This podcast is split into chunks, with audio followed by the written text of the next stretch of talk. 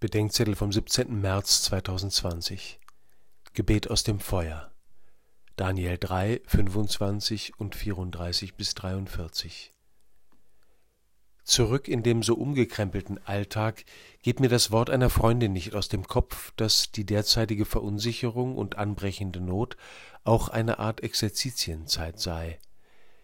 Exerzitien sind ja nicht nur eine geistliche Erholungszeit, es sind geistliche Übungen, die mir helfen, unter den leidvollen Bedingungen der wirklichen Welt die Beziehung zu Gott und zu den Nächsten zu erneuern. Das Gebet des Asaja im Buch Daniel ist ein Gebet aus höchster Not.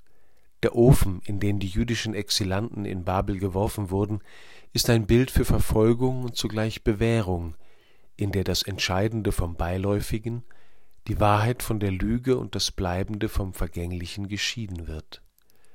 Vor der heutigen Lesung beginnt das Gebet mit einem vertrauenden Lobpreis auf Gottes Gerechtigkeit und Güte, und das, obwohl für uns die Not ja immer auch eine Anfrage an die Güte Gottes ist. Dann bringt Asaja diese Not seines Volkes vor Gott. Wir sind gering geworden, sagt er, wir haben weder Vorsteher noch Propheten, nichts, was wir Gott geben könnten, und kein Zuhause für unser Gebet. Und dann bittet er um zweierlei, dass inmitten der Not Gott bei uns bleiben und wir uns zu Gott bekehren mögen, wie lange sie auch andauern mag, und dass wir aus der Not errettet werden. Über diese Bitte um seine Rettung sollen wir die Bitte um unsere Bekehrung und das Offenbarwerden seiner Treue im Leiden nicht vergessen.